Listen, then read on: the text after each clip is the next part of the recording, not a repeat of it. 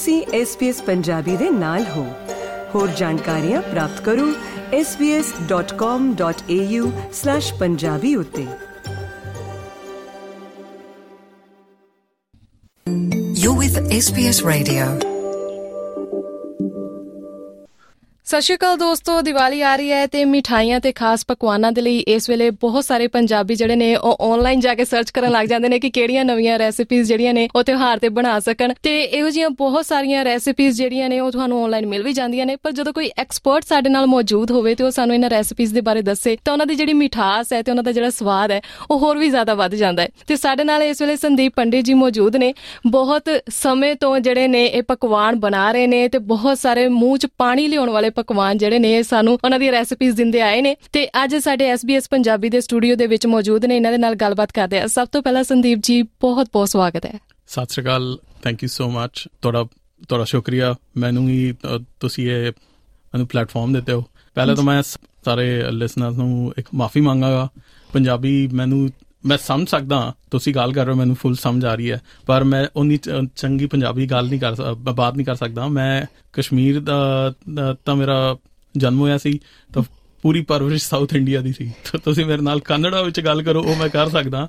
ਪਰ ਪੰਜਾਬੀ ਮੈਨੂੰ ਸਮਝ ਆਉਂਦੀ ਹੈ। ਮੇਰੇ ਮੇਰੇ ਪਿਤਾ ਜੀ ਫਾਦਰ ਹੈ ਉਹ ਬੜੀ ਚੰਗੀ ਪੰਜਾਬੀ ਬੋਲਦੇ ਆ ਤਾਂ ਮੇਰੇ ਬਹੁਤ ਸਾਰੇ ਫਰੈਂਡਸ ਵੀ ਸੀ ਉਹ ਉਹਦੇ ਨਾਲ ਮਿਲ ਕੇ ਤਾਂ ਮੈਂ ਥੋੜਾ it's a bit. Of a mishmash ਥੋੜੀ ਹਿੰਦੀ ਥੋੜੀ ਪੰਜਾਬੀ ਪਰ ਸਮਝ ਸਕਦਾ। So thank you so much for the opportunity ਜੀ ਕੋਈ ਗੱਲ ਨਹੀਂ ਸੰਦੀਪ ਜੀ ਪਤਾ ਕੀ ਸਾਡੇ ਪੰਜਾਬੀਆਂ ਦਾ ਇੱਕ ਸੁਭਾਅ ਹੈ ਕਿ ਵੈਸੇ ਸਾਰੇ ਭਾਰਤੀਆਂ ਦਾ ਹੀ ਆਪਾਂ ਲਗਾ ਲਈਏ ਤੇ ਜਿੱਥੇ ਖਾਣੇ ਦੀ ਗੱਲ ਹੋਵੇ ਨਾ ਭਾਸ਼ਾ ਭਾਵੇਂ ਜਿਹੜੀ ਮਰਜ਼ੀ ਹੋਵੇ ਸਮਝ ਹੀ ਜਾਂਦੇ ਨੇ। ਠੀਕ ਹੈ ਨਾ?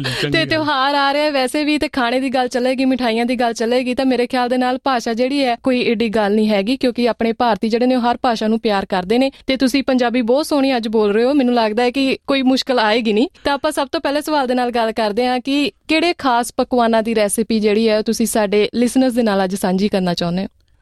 ਅ ਮੈਂ ਤਾਂ ਹਿੰਦੁਸਤਾਨ ਦੇ ਚਾਰ ਕੋਨੇ ਆ ਨਾਰਥ ਸਾਊਥ ਈਸਟ ਵੈਸਟ ਤਾਂ ਮੈਂ ਬੜਾ ਹੀ ਮੈਂ ਰੱਬ ਦਾ ਸ਼ੁਕਰਗੁਜ਼ਾਰ ਹਾਂ ਅ, ਰੱਬ ਦੀ ਮਿਹਰ ਰਹੀ ਹੈ ਕਿ ਮੈਂ ਸ- ਇੰਡੀਆ ਦੇ ਸਾਰੇ ਅ, ਇਲਾਕਿਆਂ 'ਚ ਮੈਂ ਰਹਿ ਚੁੱਕਾ ਹਾਂ। ਮੇਰੇ ਫਰੈਂਡਸ ਮੈਂ ਕੇਂਦਰੀ ਵਿਦਿਆਲੇ 'ਚ ਅ, ਪੜ੍ਹਿਆ ਸੀ।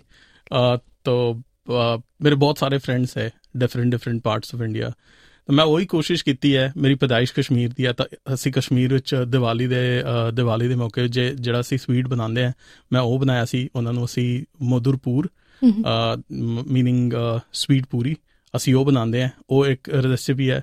ਉਹਦੇ ਨਾਲ ਸਾਰੇ ਕਸ਼ਮੀਰ ਦੀ ਬੜੀ ਫੇਮਸ ਚਾਹ ਹੈਗੀ ਕਹਿਵਾ। ਤਾਂ ਮਧੁਰਪੂਰ ਤਾਂ ਕਹਿਵਾ ਇੱਕ ਇੱਕ ਸਾਡਾ ਇੱਕ ਇੰਪੋਰਟੈਂਟ ਟ੍ਰੈਡੀਸ਼ਨਲ ਸਵੀਟ ਸੀ ਕਸ਼ਮੀਰ ਦਾ ਉਹ ਇੱਕ ਡਿਸ਼ ਹੈ।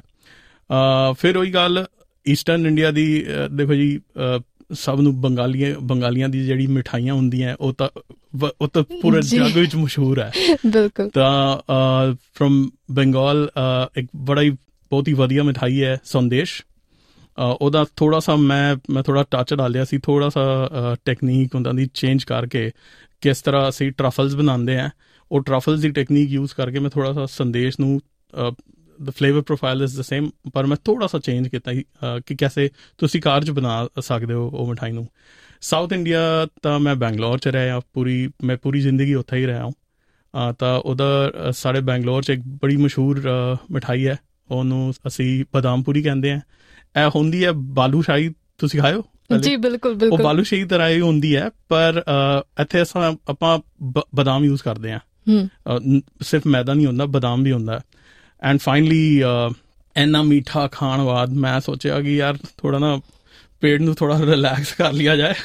ਤਾਂ ਗੁਜਰਾਤੀ ਅ, ਤੇ ਮਰਾਠੀ ਉਹਦੇ ਅ, ਉੱਥੇ ਇੱਕ ਬਹੁਤ ਹੀ ਮਸ਼ਹੂਰ ਅ, ਇੱਕ ਇੱਕ ਡਿਸ਼ ਹੈ। ਉਸ ਅ, ਤੁਸੀਂ ਸੁਨੇ ਹੋਗੇ ਸ਼੍ਰੀਖੰਡ। ਜੀ ਤੋ ਸ਼੍ਰੀਖੰਡ ਮੈਂ ਮੈਂ ਜਦੋਂ ਵੀ ਸ਼੍ਰੀਖੰਡ ਨੂੰ ਵੇਖਿਆ, ਮੈਂ ਹਮੇਸ਼ਾ ਮੇਰੇ ਦਿਮਾਗ ਤੋਂ ਆਇਆ, ਇਹ ਤਾਂ ਜੈਲਾਟੋ ਦਾ, ਇਹ- ਇਹਦਾ ਜਿਹੜਾ ਜੋ ਟੈਕਸਚਰ ਹੈ, ਇਹ ਬੜਾ ਹੀ ਜੈਲਾਟੋ ਟਾਈਪ ਟੈਕਸਚਰ ਹੈ।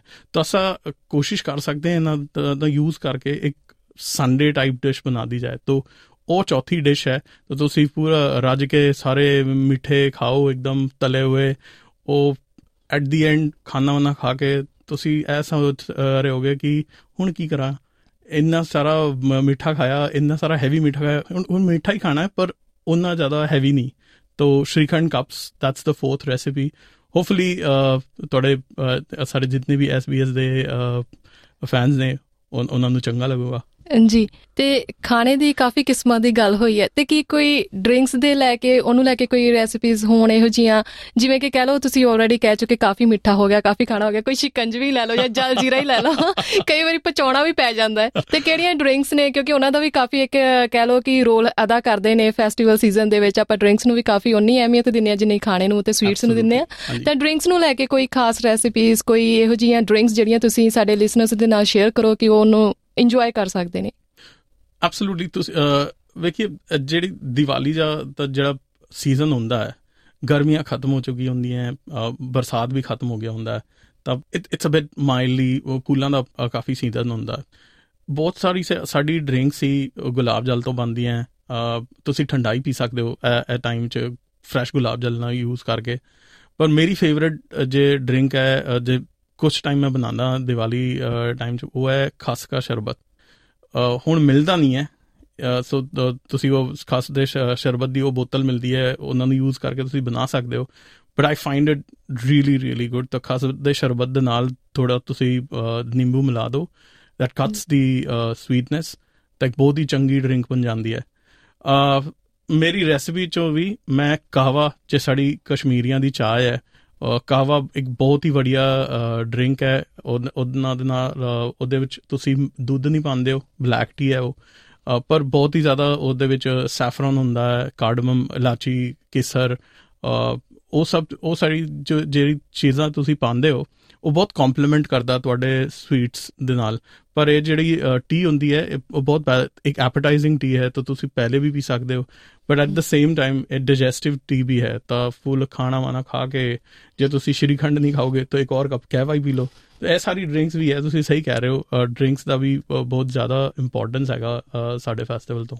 ਜੀ ਮਤਲਬ ਕਿ ਜੇ ਮਿੱਠਾ ਖਾਣਾ ਹੈ ਜਾਂ ਕੋਈ ਵੀ ਡਰਿੰਕਸ ਲੈਣੀਆਂ ਨੇ ਨਾਲ ਦੀ ਨਾਲ ਆਪਣੇ ਜਿਹੜਾ ਇਹ ਪਾਚਨ ਦਾ ਵੀ ਧਿਆਨ ਰੱਖਣਾ ਹੈ ਕਿ ਪਚਦਾ ਵੀ ਰਵੇ ਹਨਾ? ਪਚਣਾ ਜੀ ਹੁਣ। ਜੀ ਬਿਲਕੁਲ ਪਚਦਾ ਵੀ ਰਵੇ ਇੰਨਾ ਜ਼ਿਆਦਾ ਓਵਰ ਕੁਆਂਟੀਟੀ ਦੇ ਵਿੱਚ ਮਿੱਠਾ ਨਾ ਪਾਓ ਲਿਮਿਟਿਡ ਮਿੱਠਾ ਪਾਓ ਹਨਾ? ਹਰ ਇੱਕ ਚੀਜ਼ ਜਿਹੜੀ ਹੈ ਲਿਮਿਟ ਦੇ ਵਿੱਚ ਰੱਖੋ। ਤਾਂ ਜੀ ਐਕਸਪਰਟ ਦੇ ਬਹੁਤ ਸਾਰੇ ਜਿਹੜੇ ਸਾਨੂੰ ਨੇ ਮਿਲ ਰਹੇ ਨੇ ਟਿਪਸ ਬਾਕੀ ਅਸੀਂ ਗੱਲ ਕਰੀਏ ਤੁਹਾਡੇ ਇੱਕ ਐਕਸਪੀਰੀਅੰਸ ਦੀ ਜਿਹੜਾ ਕਿ ਕਾਫੀ ਫੇਮਸ ਰਿਹਾ ਹੈ। ਮਾਸਟਰ ਸ਼ੈਫ ਦੇ ਵਿੱਚ ਤੁਸੀਂ ਐਜ਼ ਅ ਪਾਰਟਿਸਪੈਂਟ ਗਏ ਸੀ। ਤਾਂ ਉੱਥੇ ਵੀ ਤੁਸੀਂ ਜਿੱਦਾਂ ਬਹੁਤ ਸਾਰੀਆਂ ਡਿਸ਼ਸ ਦਾ ਤੁਸੀਂ ਨਾਮ ਲੈ ਰਹੇ ਹੋ ਸਾਰੀਆਂ ਇੰਡੀਆ ਦੇ ਜਿਹੜੇ ਕੋਨੇ-ਕੋਨੇ ਦੀਆਂ ਡਿਸ਼ਸ ਉਹਨਾਂ ਦਾ ਤੁਸੀਂ ਨਾਂ ਲੈ ਰਹੇ ਹੋ। ਕਿ ਉੱਥੇ ਵੀ ਤੁਸੀਂ ਇਹਨਾਂ ਦਾ ਹੀ ਜਲਵਾ ਬਿਖੇਦੇ ਸੀ ਕਿਵੇਂ ਦਾ ਮਤਲਬ ਐਕਸਪੀਰੀਅੰਸ ਕਿਵੇਂ ਦਾ ਸੀਗਾ ਉਹ?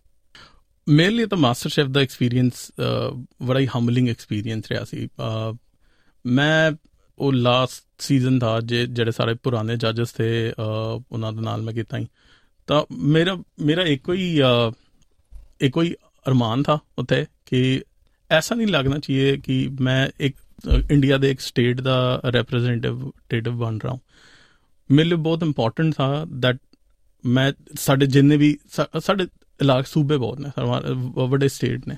ਤਾਂ ਸਾਰੇ ਸਟੇਟ ਦੀ ਹੁਣ ਮੈਂ ਇੱਕ ਇੱਕ ਡਿਸ਼ ਵੀ ਜਿਵੇਂ ਬਣਾ ਦਿੰਦਾ ਫਰਮ ਸਟਾਰਟ ਟੂ ਐਂਡ ਹੋ ਹੀ ਨਹੀਂ ਸਕਦਾ ਤਾਂ ਕਿ ਮੈਂ ਪੂਰਾ ਹਿੰਦੁਸਤਾਨ ਦਾ ਕੁਜ਼ੀਨ ਪੂਰਾ ਕਰਾਂ। ਤਾਂ ਮੇਰੀ ਵਹੀ ਉਮੀਦ ਥੀ ਰੱਬ ਦੀ ਮਿਹਰ ਹੀ ਮੇਰੇ ਤੋਂ ਮੈਂ ਕਰ ਸਕਾਂ। ਇੱਕ ਇੱਕ ਵਾਰੀ ਮੈਨੂੰ ਯਾਦ ਹੈ ਸਾਡੇ ਬੜੇ ਮਸ਼ਹੂਰ ਸ਼ੈਫ ਹੈ ਰਿਕਸਟਾਈਨ ਤੁਸੀਂ ਉਹਨਾਂ ਦਾ ਨਾਮ ਸੁਣਾ ਹੀ ਹੋਗਾ। ਰਿਕਸਟਾਈਨ ਜੀ ਉਹ ਉਹ ਆਏ ਸੀ ਤਾਂ ਉਹਨਾਂ ਨੇ ਉਹ ਸਾਨੂੰ ਇੱਕ ਵੱਡਾ ਬਾਕਸ ਦਿੱਤਾ ਹੀ ਉਹਦੇ ਉਹ ਬਾਕਸ ਨਾ ਮਿਸਟਰੀ ਬਾਕਸ ਕਹਿੰਦੇ ਆ ਸੀ ਤਾਂ ਮਿਸਟਰੀ ਬਾਕਸ ਇਟਾਲੀ ਦਾ ਬੇਜ਼ਲ ਸੀ ਤਾਂ ਚਟਨੀ ਜੈਸੀ ਹੈਗੀ ਕੋਈ ਪਾਸਤਾ ਦਾ ਸੌਸ ਆ ਪਰ ਮੈਂ ਮੈਂ ਜਦੋਂ ਵੇਖਿਆ ਮੈਨੂੰ ਲੱਗਾ ਉਹ ਇਹ ਤਾਂ ਟਮਾਟਰ ਤਾਂ ਸ਼ਿਮਲਾ ਮਿਰਚ ਦੀ ਚਟਨੀ ਲੱਗਦੀਆਂ ਤਾਂ ਮੀਟ ਵੀਡ ਵੀ ਆਗਾ ਉਸ ਉਸ ਦਿਨ ਅਸ਼ਟਮੀ ਸੀ ਤਾਂ ਮੈਂ ਸੋਚਿਆ ਕਿ ਨਾ ਅੱਜ ਤਾਂ ਮੈਂ ਮੀਟ ਨਹੀਂ ਬਣਾਵਾਂਗਾ ਕੀ ਕਰੇ? ਤਾਂ ਉਹਦੇ ਵਿੱਚ ਪੰਜਾਬ ਮੇਰੀ ਹੈ ਰੈਸਕਿਊ ਦਾ ਪੰਜਾਬ ਆ ਗਿਆ ਸੀ। ਮੈਂ ਉਸ ਦਿਨ ਉਸ ਬਾਕਸ ਨਾਲ ਯੂਜ਼ ਕਰਕੇ ਮੈਂ ਲੱਛੇ ਪਰਾਠੇ ਬਣਾਏ, ਤਾਂ ਉਹਦੇ ਵਿੱਚ ਬੇਜ਼ਲ ਡਾਲ ਦਿਆ। ਉਹ ਵੇਖ ਕੇ ਮੈਨੂੰ ਹੁਣ, ਮੈਨੂੰ ਬੜੀ ਕਲੀਅਰਲੀ ਯਾਦ ਹੈ ਸਾਡੇ ਰਿਕਸਟਾਈਨ ਸਾਹਿਬ ਮੇਰੇ ਕੋਲ ਆ ਕਹਿੰਦੇ ਮੈਂ you making you just reminded me and took me back to Punjab ਮੈਨੂੰ ਇੰਨਾ ਇਤਨਾ ਫਖਰ ਹੋਇਆ ਕਿ ਇਹ ਦੇਖੋ ਸਾਡੇ ਸਾਡੇ ਜਿਹੜੇ ਨਾਟ ਜਸਟ ਦ ਕੰਟਰੀ ਇਹਨੇ ਵੱਡੇ ਸ਼ੈਫ ਇਹਨੇ ਇਹਨੇ ਫੇਮਸ ਸ਼ੈਫ ਉਹਨਾਂ ਨੂੰ ਵੀ ਪਤਾ ਹੈ ਕਿ ਸਾਡੇ ਯੂ نو ਸਾਡੇ, ਸਾਡੀ ਕੰਟਰੀ ਦੇ ਕਿਸ ਇਲਾਕੇ ਵਿੱਚ ਉਹ ਜਿਹੜਾ ਉਹ ਜਿਹੜਾ ਡਿਸ਼ ਦੀ ਮਸ਼ਹੂਰ ਹੈ। ਤਾਂ ਬਹੁਤ ਬਹੁਤ ਹੀ ਚੰਗਾ ਲੱਗਿਆ ਮੈਨੂੰ ਕਿ ਮੈਂ in master chef Australia as an Indian ਗਿਆ ਸੀ, who who represented the entire country ਤਾਂ ਉਹ ਉਹ ਬੜਾ ਹੀ ਬੜਾ ਹੀ ਹੰਬਲਿੰਗ ਐਕਸਪੀਰੀਅੰਸ ਰਿਹਾ ਮੇਰੇ ਲਈ। ਤੇ ਤੁਹਾਡੀਆਂ ਗੱਲਾਂ ਦੇ ਵਿੱਚੋਂ ਇੱਕ ਮਹਿਕ ਆਉਂਦੀ ਹੈ ਭਾਰਤ ਦੇ ਖਾਣੇ ਦੀ ਭਾਰਤ ਦੇ ਪਕਵਾਨਾਂ ਦੀ। ਜਿੱਦਾਂ ਵੀ ਤੁਸੀਂ ਗੱਲ ਕਰਦੇ ਉਹਦੇ ਵਿੱਚ ਭਾਰਤੀ ਖਾਣੇ ਦਾ ਹੀ ਜਿਹੜਾ ਜ਼ਿਕਰ ਹੈ ਕਦੀ ਕਿਸੇ ਕੋਨੇ ਦਾ ਤੇ ਕਦੀ ਕਿਸੇ ਕੋਨੇ ਦਾ। ਤਾਂ ਕਿਹੜਾ ਖਾਣਾ ਤੁਹਾਨੂੰ ਬਣਾਉਣਾ ਸਭ ਤੋਂ ਜ਼ਿਆਦਾ ਪਸੰਦ ਹੈ? ਕਿਸ ਤੋਂ ਸ਼ੁਰੂਆਤ ਕੀਤੀ? ਕਿਹੜਾ ਕਿਹੜਾ ਖਾਣਾ ਬਣਾਇਆ? ਤੇ ਕਿਸ ਤਰੀਕੇ ਦੇ ਨਾਲ ਤੁਸੀਂ ਸੋਚਿਆ ਸੀ ਕਿ ਆਸਟ੍ਰੇਲੀਆ ਆ ਕੇ ਮੈਂ ਜਿਹੜਾ ਸ਼ੈਫ ਦਾ ਕੈਰੀਅਰ ਹੈ ਇਹਨੂੰ ਹੀ ਕੰਟੀਨਿਊ ਕਰਨਾ ਹੈ? ਕਿਸ ਤਰ੍ਹਾਂ ਦੀ ਸ਼ੁਰੂਆਤ ਹੋਈ ਇਹਦੇ ਬਾਰੇ ਥੋੜਾ ਜਿਹਾ ਦੱਸੋ। ਐਕਚੁਅਲੀ ਮੈਂ ਮੈਂ ਐਕਚੁਅਲੀ ਸ਼ੈਫ ਨਹੀਂ ਆ ਮੇਰਾ ਮੇਰਾ ਜੇ, ਮੇਰਾ ਰੈਗੂਲਰ ਜੌਬ ਹੈ, ਮੈਂ ਆਈਟੀ ਦਾ ਪ੍ਰੋਗਰਾਮ ਮੈਨੇਜਰ ਸੀ। ਮੈਂ ਡਿਪਾਰਟਮੈਂਟ ਆਫ ਟਰਾਂਸਪੋਰਟੇਸ਼ਨ ਵਿੱਚ ਕੰਮ ਕਰਦਾ। ਮੇਰੇ ਲਈ ਜੋ ਹੈ, ਵੇਖੋ, ਹਿੰਦੁਸਤਾਨ ਦਾ ਤੇ ਹਰ ਪ੍ਰਾਂਤ ਦਾ ਖਾਣਾ ਇੱਕ ਆਪਣੀ ਸਿਗਨੀਫੀਕੈਂਸ ਰੱਖਦਾ ਹੈ।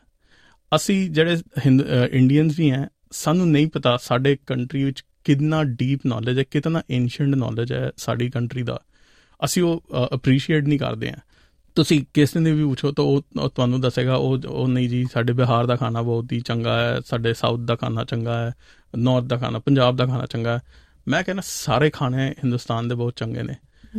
ਬਹੁਤ ਇਹਨਾਂ ਦੇ ਵਿੱਚ ਬੜੀ ਜ਼ਿਆਦਾ ਡੈਪਥ ਹੈ। ਉਹਦਾ ਉਹਦੀ ਵਜ੍ਹਾ ਇਹ ਹੈ ਕਿ ਅਸੀਂ ਆਪਾਂ ਆਪਸੀ ਟ੍ਰੇਡ ਵੀ ਸਾਡਾ ਬਹੁਤ ਹੀ ਸਟਰੋਂਗ था ਤਾਂ ਅਸੀਂ ਜਿਹੜੇ ਬਾਹਰ ਦੇ ਮੁਲਕ ਤੇ ਉਹਨਾਂ ਦੇ ਨਾਲ ਵੀ ਟ੍ਰੇਡ ਕਰ ਰਹੇ ਹਾਂ ਫਰਮ ਐਂਟੀਕੁਇਟੀ ਤੁਸੀਂ ਜਿਹੜੀ ਗ੍ਰੀਕ ਹਿਸਟਰੀ ਦੇਖੋ ਰੋਮਨ ਹਿਸਟਰੀ ਦੇਖੋ ਉਹਦੀ ਹਿਸਟਰੀ ਵਿੱਚ ਵੀ ਉਹ ਉਹ ਸਭ ਲਿਖੇ ਨੇ ਕਿ ਕਿਸ ਤਰ੍ਹਾਂ, ਕਿਸ ਤਰੀਕੇ ਉਹ ਉਹ ਸਭ ਇੰਡੀਆ ਦੇ ਨਾਲ ਟ੍ਰੇਡ ਕਰ ਰਹੇ ਸੀ 3000 2500 ਇਅਰਸ ਅਗੋ ਸੋ ਮੇਰੇ ਲਈ ਇਹ ਸਵਾਲ ਬੜਾ ਹੀ ਮੁਸ਼ਕਿਲ ਹੈ ਕਿ ਮੇਰੀ ਕੌਣ ਸੀ, ਕਿਹੜੀ ਫੇਵਰਿਟ ਕੁਜ਼ੀਨ ਹੈ? ਐਟ ਤਾਂ it's like asking a mother ਤੈਨੂੰ ਕੌਣ ਸਾ ਬੱਚਾ ਜ਼ਿਆਦਾ ਪਸੰਦ ਹੈ? ਮੇਰੇ ਲਈ ਤਾਂ ਹਿੰਦੁਸਤਾਨ ਮੇਰੇ ਦਿਲ 'ਚ ਸਮਾਇਆ ਸੀ। ਮੇਰੇ ਦਿਲ ਦੇ ਹਰ ਇੱਕ ਕੋਨੇ ਵਿੱਚ ਹਿੰਦੁਸਤਾਨ ਦੇ ਇੱਕ ਪਾਰਟ ਦਾ ਖਾਣਾ ਹੈਗਾ। ਤਾਂ ਅਨਪੂਰਨਾ ਮਾਤਾ ਦੀ ਮਿਹਰ ਹੈ ਕਿ ਮੈਂ ਮੇਰੇ ਮੇਰੇ ਅੰਦਰ ਇਹ ਹੁਨਰ ਹੈ ਮੈਂ ਥੋੜਾ ਇਹ ਕੰਮ ਕਰ ਸਕਦਾ ਮੇਰੇ ਲਈ ਤਾਂ ਇਹ ਸਾਧਨਾ ਜੋ ਮੈਂ ਕਰ ਰਿਹਾ ਰੱਬ ਦੀ ਮਿਹਰ ਰਹੀ ਮਾਤਾ ਦੀ ਮਿਹਰ ਰਹੀ ਤਾਂ ਹੋਰ ਕਰਾਂਗੇ ਜੀ ਤੇ ਖਾਣੇ ਦੀਆਂ ਇੰਨੀਆਂ ਗੱਲਾਂ ਕਰਦੇ ਹੋਏ ਬੰਦਾ ਜਿਹੜਾ ਨਾ ਉਹ ਕਦੀ ਨਹੀਂ ਥੱਕਦਾ ਉਹ ਬੰਦਾ ਫੂਡੀ ਜ਼ਰੂਰ ਹੁੰਦਾ ਹੈ ਐਬਸੋਲੂਟਲੀ ਮੈਂ ਇਹ ਪੁੱਛਣਾ ਸੀ ਤੁਹਾਨੂੰ ਕਿ ਤੁਸੀਂ ਵੀ ਫੂਡੀ ਹੋ ਜਾਂ ਖਾਣਾ ਬਣਾਉਣ ਦਾ ਹੀ ਜ਼ਿਆਦਾ ਸ਼ੌਂਕ ਹੈ ਉਹਦੀ ਖਾਣ ਦਾ ਤਾਂ ਜ਼ਿਆਦਾ ਸ਼ੌਂਕ ਹੈ ਮੇਰੇ ਪਾਰਟਿਕੂਲਰ ਜਿੰਨੇ ਵੀ ਮੇਰੇ ਪੰਜਾਬੀ ਦੋਸਤ ਹੈ ਉਹਨਾਂ ਦਾ ਕਸੂਰ ਹੈ ਉਹਦੇ ਕਾਰ 'ਚ ਜਾਓ ਬਸ ਇੱਕੋ ਹੀ ਕੰਮ ਹੁੰਦਾ ਹੁਣ ਕੀ ਕਰਨਾ? ਖਾਣਾ ਖਾਣਾ ਹੁਣ ਕੀ ਕਰਨਾ? ਚਾਹ ਪੀ ਲੈਣੀ ਹੈ। ਹੁਣ ਕੀ ਕਰਨਾ? ਫਿਰ ਖਾਣਾ ਖਾ ਲੈਣਾ ਤਾਂ ਸਟਾਪ ਨਹੀਂ ਹੁੰਦਾ ਮੈਂ ਵੀ 100% ਫੂਡੀ ਆ ਮੈਨੂੰ ਖਾਣਾ ਖਾਣਾ ਬਹੁਤ ਚੰਗਾ ਲੱਗਦਾ। ਖਾਣਾ ਬਣਾਉਣਾ ਹੋਰ ਵੀ ਚੰਗਾ ਲੱਗਦਾ ਜੀ ਵਧੀਆ ਗੱਲ ਹੈ। ਬਹੁਤ ਘੱਟ ਲੋਕ ਹੁੰਦੇ ਨੇ ਜਿਨ੍ਹਾਂ ਨੂੰ ਖਾਣਾ ਖਾਣ ਦੇ ਨਾਲ ਬਣਾਉਣਾ ਵੀ ਚੰਗਾ ਲੱਗਦਾ ਹੋਵੇ। ਤਾਂ ਬਹੁਤ ਵਧੀਆ ਗੱਲ ਹੈ। ਬਾਕੀ ਇੰਟਰਵਿਊ ਦੇ ਅਖੀਰ ਦੇ ਵਿੱਚ ਸਾਡੇ ਲਿਸਨਰਸ ਦੇ ਲਈ ਸਰੋਤਿਆਂ ਦੇ ਲਈ ਕੋਈ ਵੀ ਸਲਾਹ ਕੋਈ ਵੀ ਸੁਝਾਅ ਤੁਸੀਂ ਦੇਣਾ ਚਾਹੁੰਦੇ ਹੋਵੋ ਕੋਈ ਵੀ ਆਪਣੇ ਦਿਲ ਦੀ ਗੱਲ ਉਹਨਾਂ ਦੇ ਨਾਲ ਸਾਂਝੀ ਕਰਨੀ ਚਾਹੁੰਦੇ ਹੋ ਤਾਂ ਜ਼ਰੂਰ ਮੈਂ ਗੁਜ਼ਾਰਿਸ਼ ਕਰ ਸਕਦਾ ਕਿ ਤੁਸੀਂ ਸਭੀ ਕੋਸ਼ਿਸ਼ ਕਰੋ ਕਿ ਤੁਸੀਂ ਘਰ 'ਚ ਖਾਣਾ ਬਣਾਓ। ਉਹਦੇ ਵਿੱਚ ਤੁਸੀਂ ਫੁੱਲ ਆਪਣਾ ਆਪਣਾ ਪਿਆਰ, ਆਪਣਾ ਹਾਰਟ ਦਿਓ ਕਿ ਜੇ ਜੇ ਤੁਸੀਂ ਖਾਣਾ ਬਣਾ ਰਹੇ ਹੋ ਨਾ ਤੁਹਾਡੇ ਪਰਿਵਾਰ ਦੇ ਲੋਕੀਆਂ ਵਾਸਤੇ ਬਣਾ ਰਹੇ ਹੋ, ਤੁਹਾਡੇ ਮਿੱਤਰਾਂ ਦੇ ਲਈ ਬਣਾ ਰਹੇ ਹੋ। ਜੇ ਤੁਸੀਂ ਉਹਦੇ ਵਿੱਚ ਪਿਆਰ ਡਾਲੋਗੇ, ਉਹ એનર્ਜੀ ਜੋ ਹੈ, ਉਹ ਖਾਣਾ ਜੋ ਹੈ, ਖਾਣ ਬਾਅਦ ਆਪੋ ਹੀ ਬਣ ਜਾਣਾ। ਇਟ ਬਿਕਮਸ ਯੂ ਸਦ ਉਸ ਉਸ ਦੇ ਵਿੱਚ ਜੇ ਤੁਸੀਂ એનર્ਜੀ ਪੋਜ਼ਿਟਿਵ ਡਾਲੋਗੇ जो भी वो खाना खाओगा ਉਹਦੇ ਵਿੱਚ ਪੋਜ਼ਿਟਿਵ એનર્ਜੀ ਆਏਗੀ। ਤੋਂ ਤੁਸੀਂ ਸਭ ਦੀ ਮੇਰੀ ਔਰ ਸਭ ਕੋ happy Diwali and thank you so much for this opportunity ਬਹੁਤ ਬਹੁਤ ਸ਼ੁਕਰੀਆ ਸੰਦੀਪ ਜੀ ਤੁਸੀਂ ਸਮਾਂ ਕੱਢਿਆ ਤੇ ਸਾਨੂੰ ਇਹ ਸਮਾਂ ਦਿੱਤਾ। ਬਹੁਤ ਬਹੁਤ ਧੰਨਵਾਦ। ਧੰਨਵਾਦ ਜੀ thank you you with SBS radio Facebook ਉਤੇ SBS ਪੰਜਾਬੀ ਨੂੰ ਲਾਈਕ ਕਰੋ ਸਾਂਝਾ ਕਰੋ ਅਤੇ ਆਪਣੇ ਵਿਚਾਰ ਵੀ ਪ੍ਰਗਟਾਓ।